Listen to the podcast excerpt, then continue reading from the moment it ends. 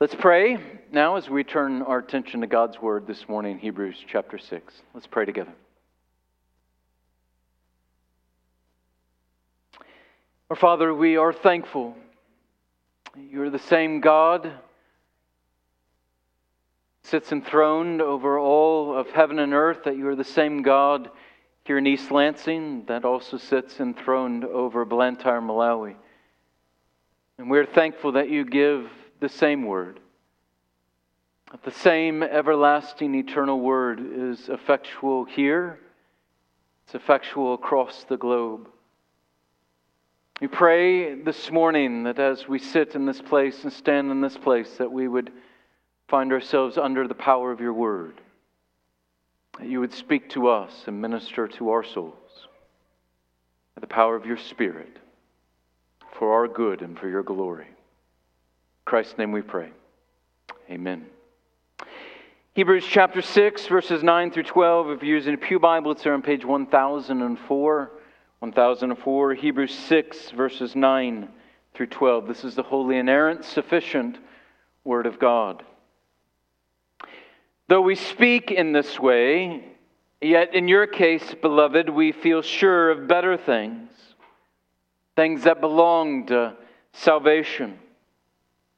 For God is not unjust so as to overlook your work and the love that you have shown for his name in serving the saints, as you still do. And we desire each one of you to show the same earnestness, to have the full assurance of hope until the end, so that you may not be sluggish but imitators of those who through faith and patience inherit the promises. Though the grass withers and the flower fades, the word of God is forever. Thanks be to God. Amen.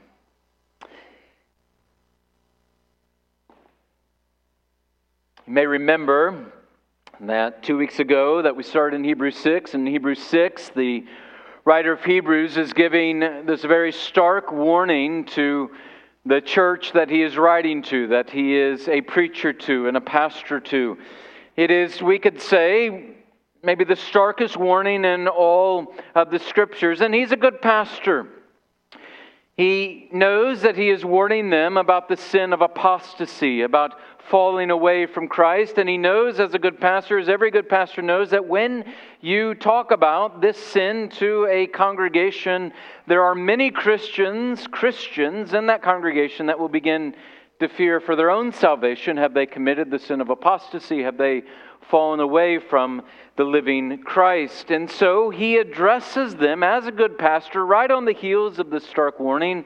In verse 9, he says this Though we speak in this way, speaking about the warning, though we speak in this way, yet in your case, beloved, we feel sure of better things, things that belong to salvation.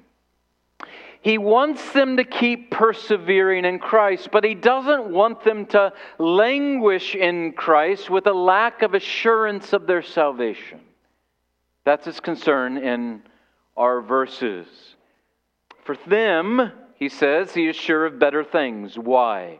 Why is he sure of better things for them? Because of what he's seen in them. Because of what he's seen in them. He notes their character, both past and their character in the present.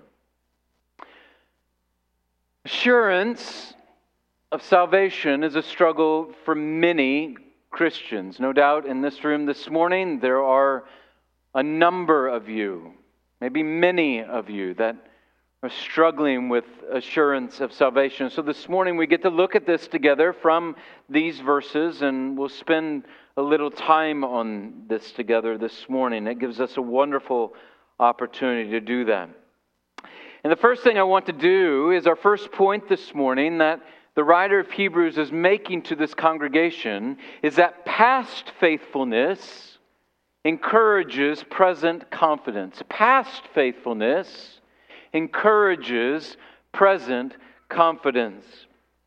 He begins by noting their character in the past. Listen, character follows faith. Never perfectly. We're never what we desire to be. We're never what we think we should be. But where there is a lack of fruit in our lives, there's a lack of life. But where there is fruit, that speaks of life. It's evidence of life.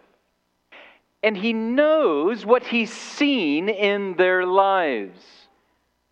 If you go to verse 10 there, he says, Your work and the love that you have shown for his name in serving the saints.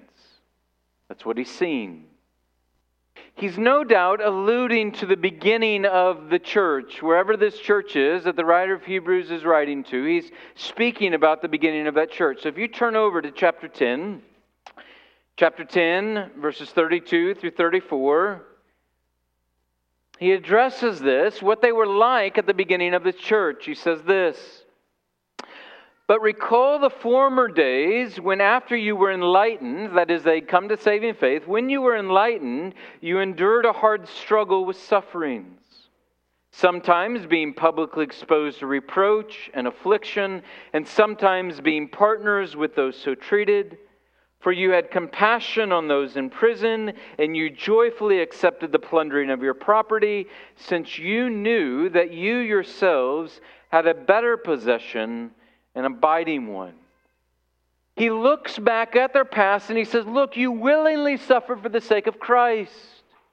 You willingly served and loved others in the body of Christ, often at great cost, at great expense to you.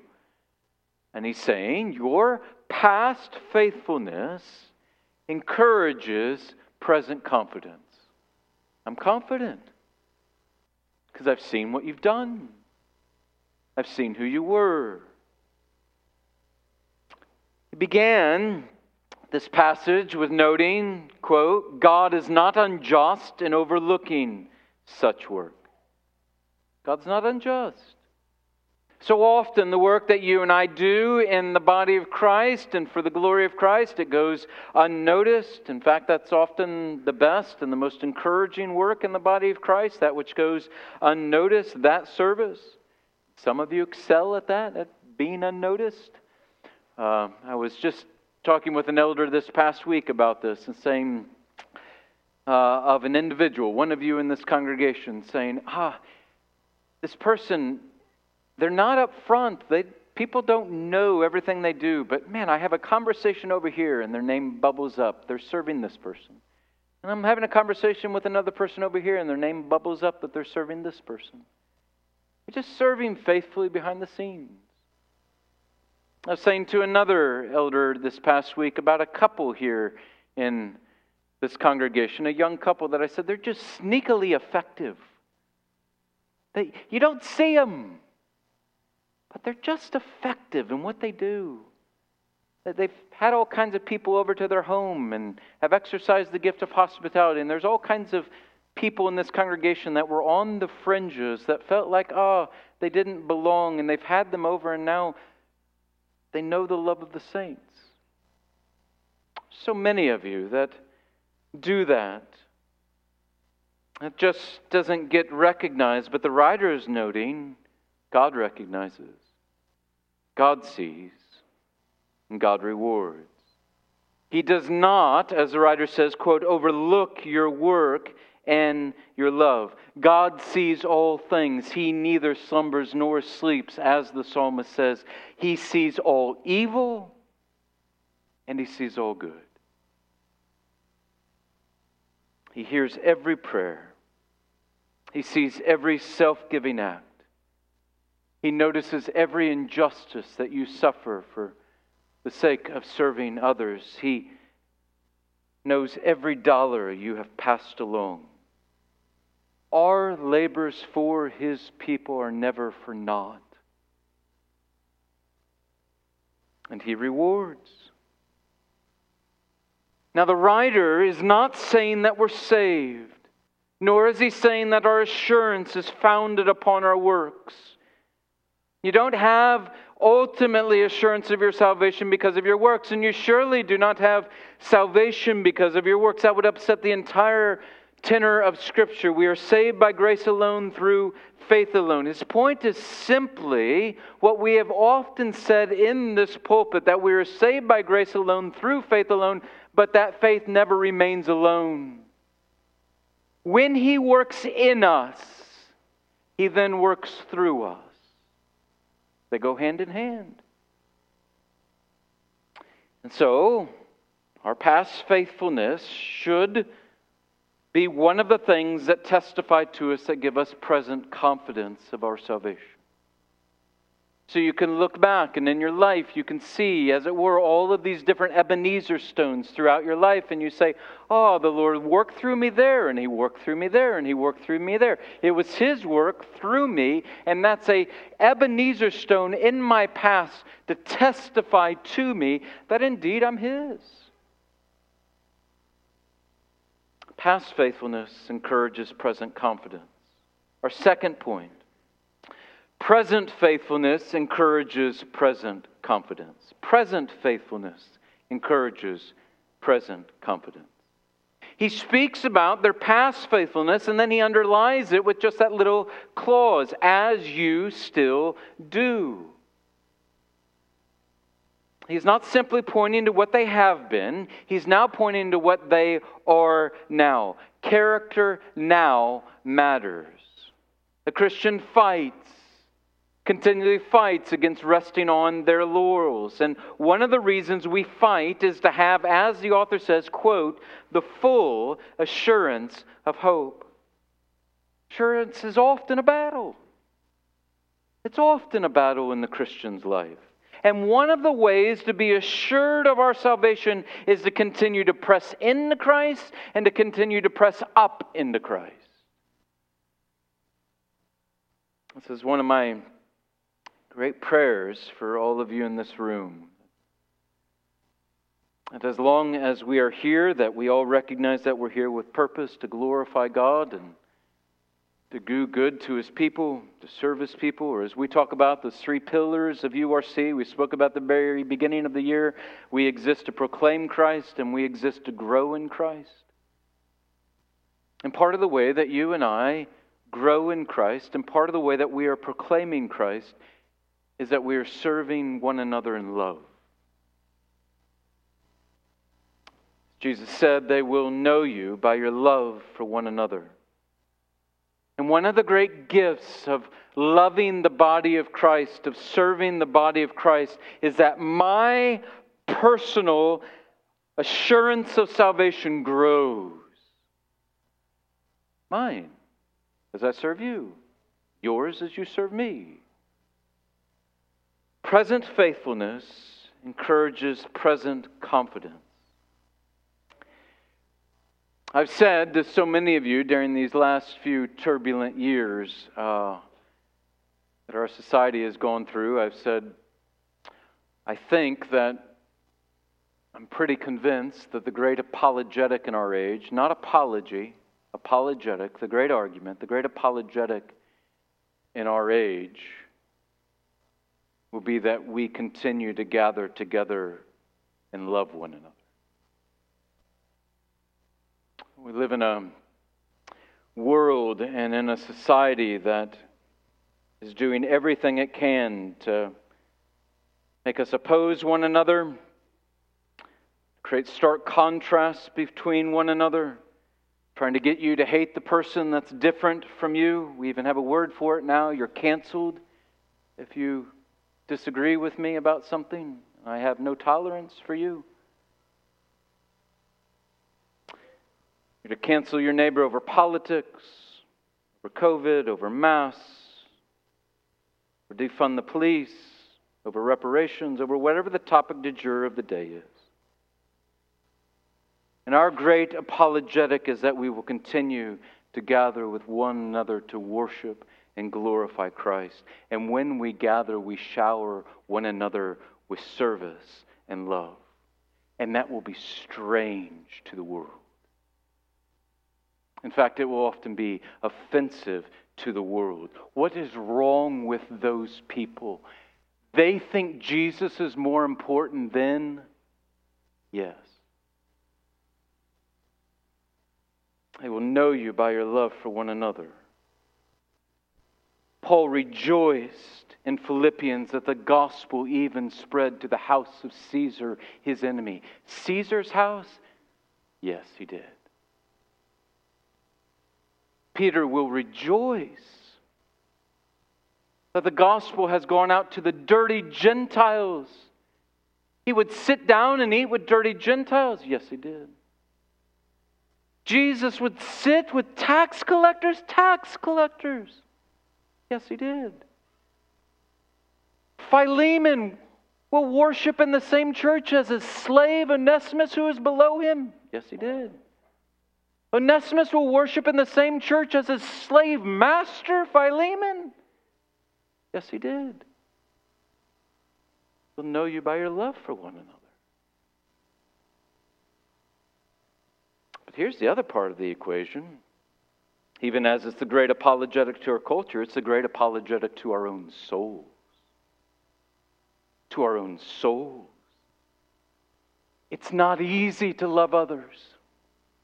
It's not easy to love those in the body of Christ I disagree with. I have nothing in common with you except Christ. And yet I love that brother or I love that sister that I disagree with them about everything about. But I love them and want to serve them. That can only be grace. A great apologetic to our own souls. That we love one another and serve one another. Present faithfulness encourages present confidence. Our third point present and future earnestness will encourage confidence. Present and future earnestness will encourage confidence. Writer of Hebrews' desires that they, verse 11, show the same earnestness to have the full assurance of hope until the end. He tells them not to be sluggish. This is the exact same word that he used in chapter 5, verse 11, where he said that they were dull of hearing, that is, lazy. Slothful. He's saying, do not be lazy and slothful. Laziness is the great enemy of fruitfulness. Sluggishness is the great enemy of righteousness. You remember that parable of the talents that Jesus tells, where there's a master that gives a different number of talents to his servants, and there's the one servant that gets the one talent. And that servant will bury that talent into the ground, and then the master returns, and he doesn't get a return on it. And he says to that, that, that servant of his, he says, You wicked and slothful servant. And he takes that one talent from him. Right? Hebrews saying, Don't be slothful like that. You're to endeavor, you're to press in. As Christians, we believe our salvation is ultimately secured by Christ.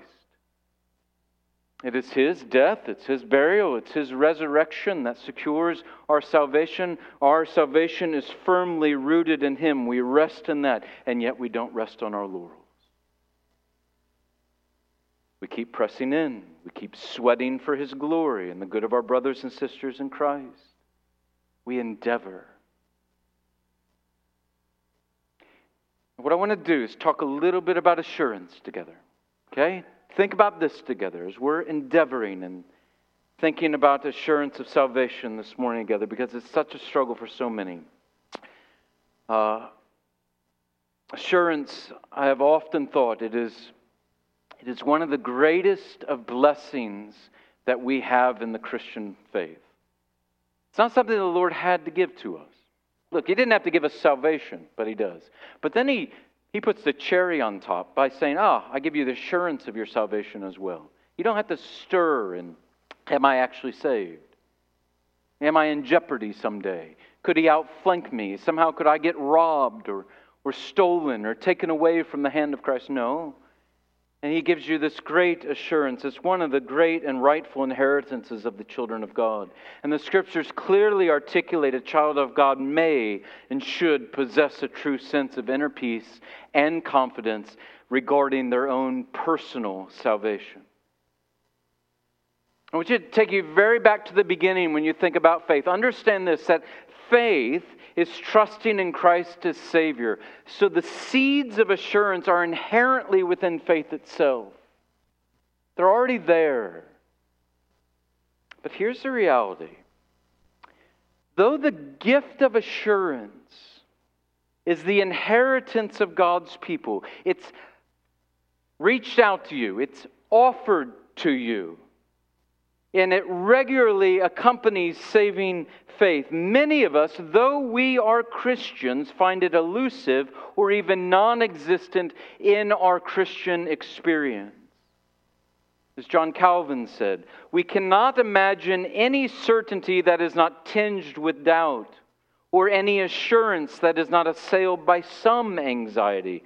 Believers are in perpetual conflict with their own unbelief. Some of us have, are struggling with assurance in monumental ways. It was uh, when I came to saving faith in college. The first major battle I had of the Christian life was forgiving some adults that had done great injury to me as a child. The second was battling doubt and assurance of my salvation. For five or six years, I was, I was undone. Uh, I'm, I'm an introspective person. I, I look too often within and too often am testing the fruits of my life. I wish someone had told me that wonderful Robert Murray M'Cheyne quote early on in my Christian life for every one look at yourself, take 10 looks to Christ. That's a good, good word. You look to Christ before you look to yourself. If I was racked with doubt, I could turn myself inside out if I thought about anything for any period of time. I used to tell people if you give me long enough, just give me long enough to think about it, and I'll doubt whether I love my own mama. I'll do it. I can think about it long enough, and I can get there. And I was like that about Christ. It was doubt was a constant killjoy in my life. Some of you know this. Some of you live this. One of the best chapters, I think, in the Westminster Confession of Faith, maybe my favorite chapter in the entire confession, is chapter 18 on the assurance of salvation. Take a moment this afternoon, would encourage you to you can find it online. Those of you that don't have it tucked under your pillow at night like I do, uh, you can find it online. Wonderful chapter 18 would encourage you to read it. It is so wonderfully pastoral and theologically rich. And in that chapter, they helpfully address the underlying error when it says this quote, infallible assurance does not so belong to the essence of faith, but that a true believer may wait long and conflict with many difficulties before he be a partaker of it. This is what the Westminster Assembly was saying. There is not an equal sign between salvation and assurance of salvation. No equal sign. That is, you can have salvation. You can be saved in Christ. You can be united to Christ. You can have faith in Christ. You can be everlastingly His and have no sense of it. That's a possibility. They're not so inextricably linked that the one necessarily follows the other. And the Christian scriptures speak to this stark reality. Our own Christian experience, many of us in this room, speaks to that reality. Think about it biblically, where that man in Mark 9, the father, will come forward and he'll say to Lord Jesus Christ, he'll say, I believe. Help me in my unbelief. What's he saying? He believes, but he knows that it's weak, it's frail, it's filled with doubt. His faith is racked with doubt. It should make your soul rattle with delight the response that Jesus gives to him. He recognizes it as faith. And he heals his son. An ounce of saving faith is saving faith. It is not the degree It's not the quality, it's not the abundance of our faith that saves, it's the object of our faith that saves Jesus. That's what saves. For many, the struggle with assurance is not due to being outside of Christ. In fact, it's evidence of your being in Christ that you're struggling with assurance. Too many think that the Christian life is absent of doubt, it's absent of struggle, it's absent of fight. But the scriptures paint a completely different view of the Christian faith. Paul says to Timothy this Fight the good fight of the faith. Take hold of the eternal life to which you were called, and about which you made a good confession in the presence of many witnesses. 1 Timothy 6:12. The Christian life is seldom one of these. It's compared to a marathon race, Hebrews 12, a fight, 1 Timothy 6, warfare, Ephesians 6. It involves struggle, Colossians 1:29, suffering, Philippians 1:29, striving, Philippians 1:27, and discipline, 1 Corinthians 9:27. As Calvin said, he who's struggling with his own weakness presses toward faith in his moments of anxiety is already in large part victorious. We press more and more into Christ as we are doubting and struggling with our faith, and that pressing in despite our doubt or even because of our doubt is a sign that we already have the victory. Show earnestness the writer of Hebrews says. The Christian life is a life of fighting. Why? Because we have adversaries that want to assault your faith on every side. You have Satan and you have sin and you have your flesh that want to rob you of the joy of your salvation. And so it's a continual fight. So you keep showing earnestness, the writer of Hebrews is saying. I was thinking about this this week, about this text, and thinking, thinking back over two decades of pastoral ministry, and thinking, if I had to do a ranking of the main reasons that people come to me and say, ah, oh, Pastor, can we get together to talk through an issue in my life? and of literally the hundreds upon hundreds, maybe thousands of people I've sat with face to face. This has got to be in the top three of why people come. Struggling with assurance of their salvation. And it's almost without fail. The man or woman will sit across from me and their eyes will be filled with tears, and there will be something along the lines of they'll say, I've continually struggled with this sin. I continue to wrestle with it. And they are not what they desire to be in Christ. They are not what they think they should be in Christ at this point. They don't find the joy and delight in Christ that they seemingly see in others.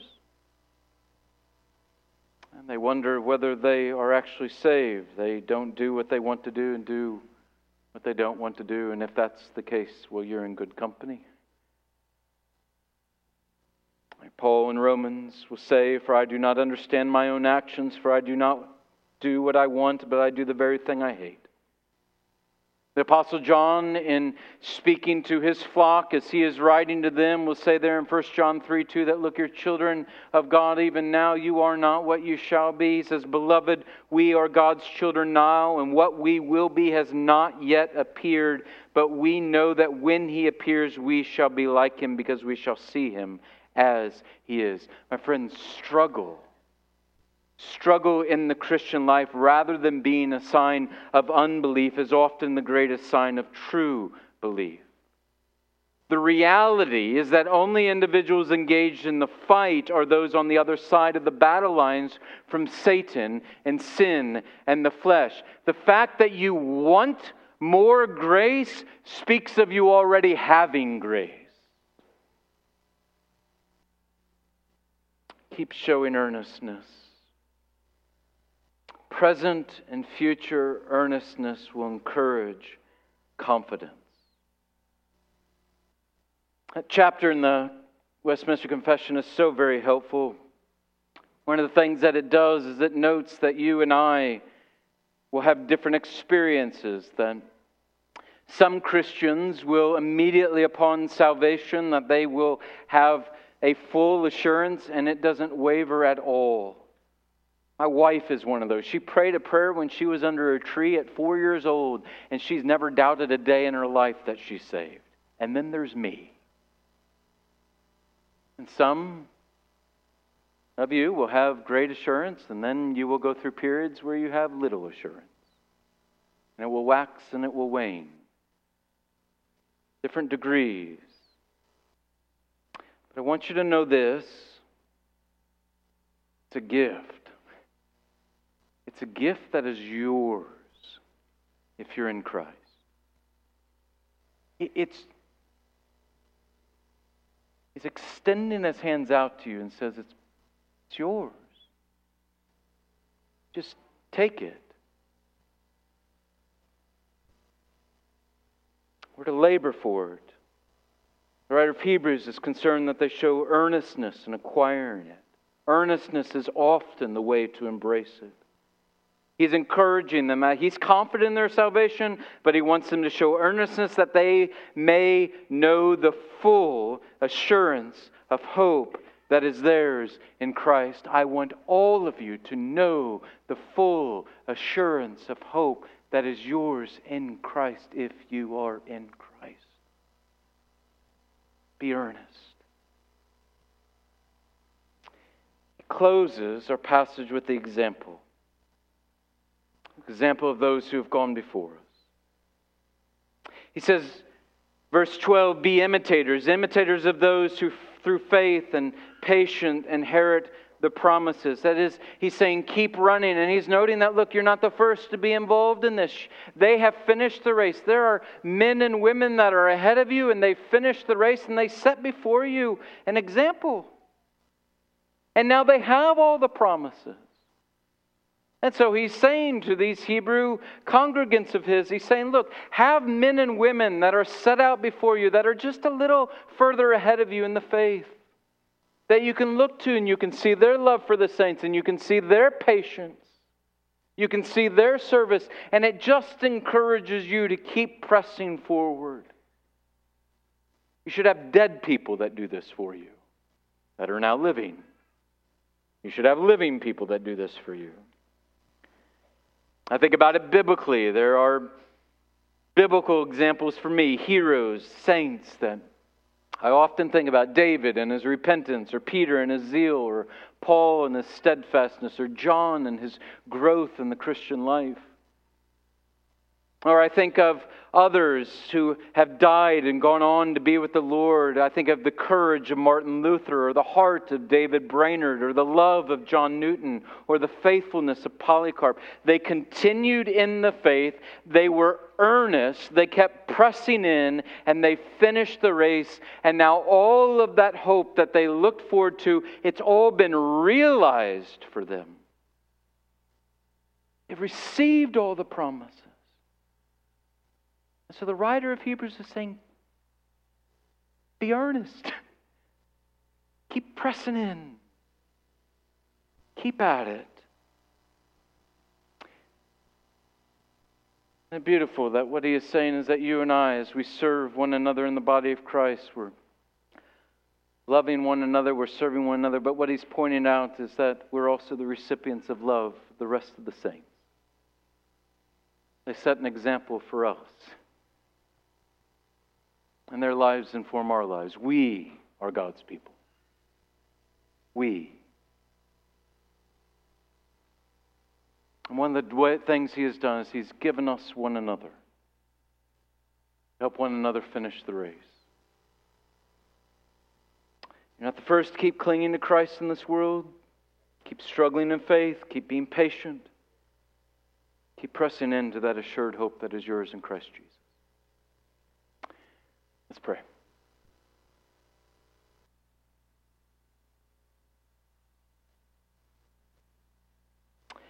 Our Father, we are thankful this morning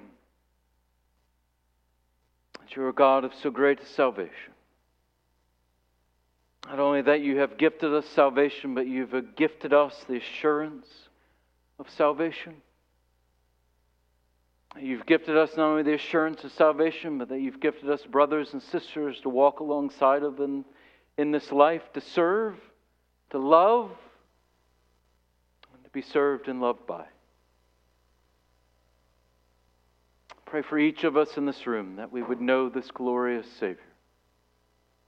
We find that we are united together as brothers and sisters, that we see ourselves as your people and that we are known by our love for one another. I pray that that would be true of us as we press into this eternal hope that we have been given. In Christ's name we pray. Amen.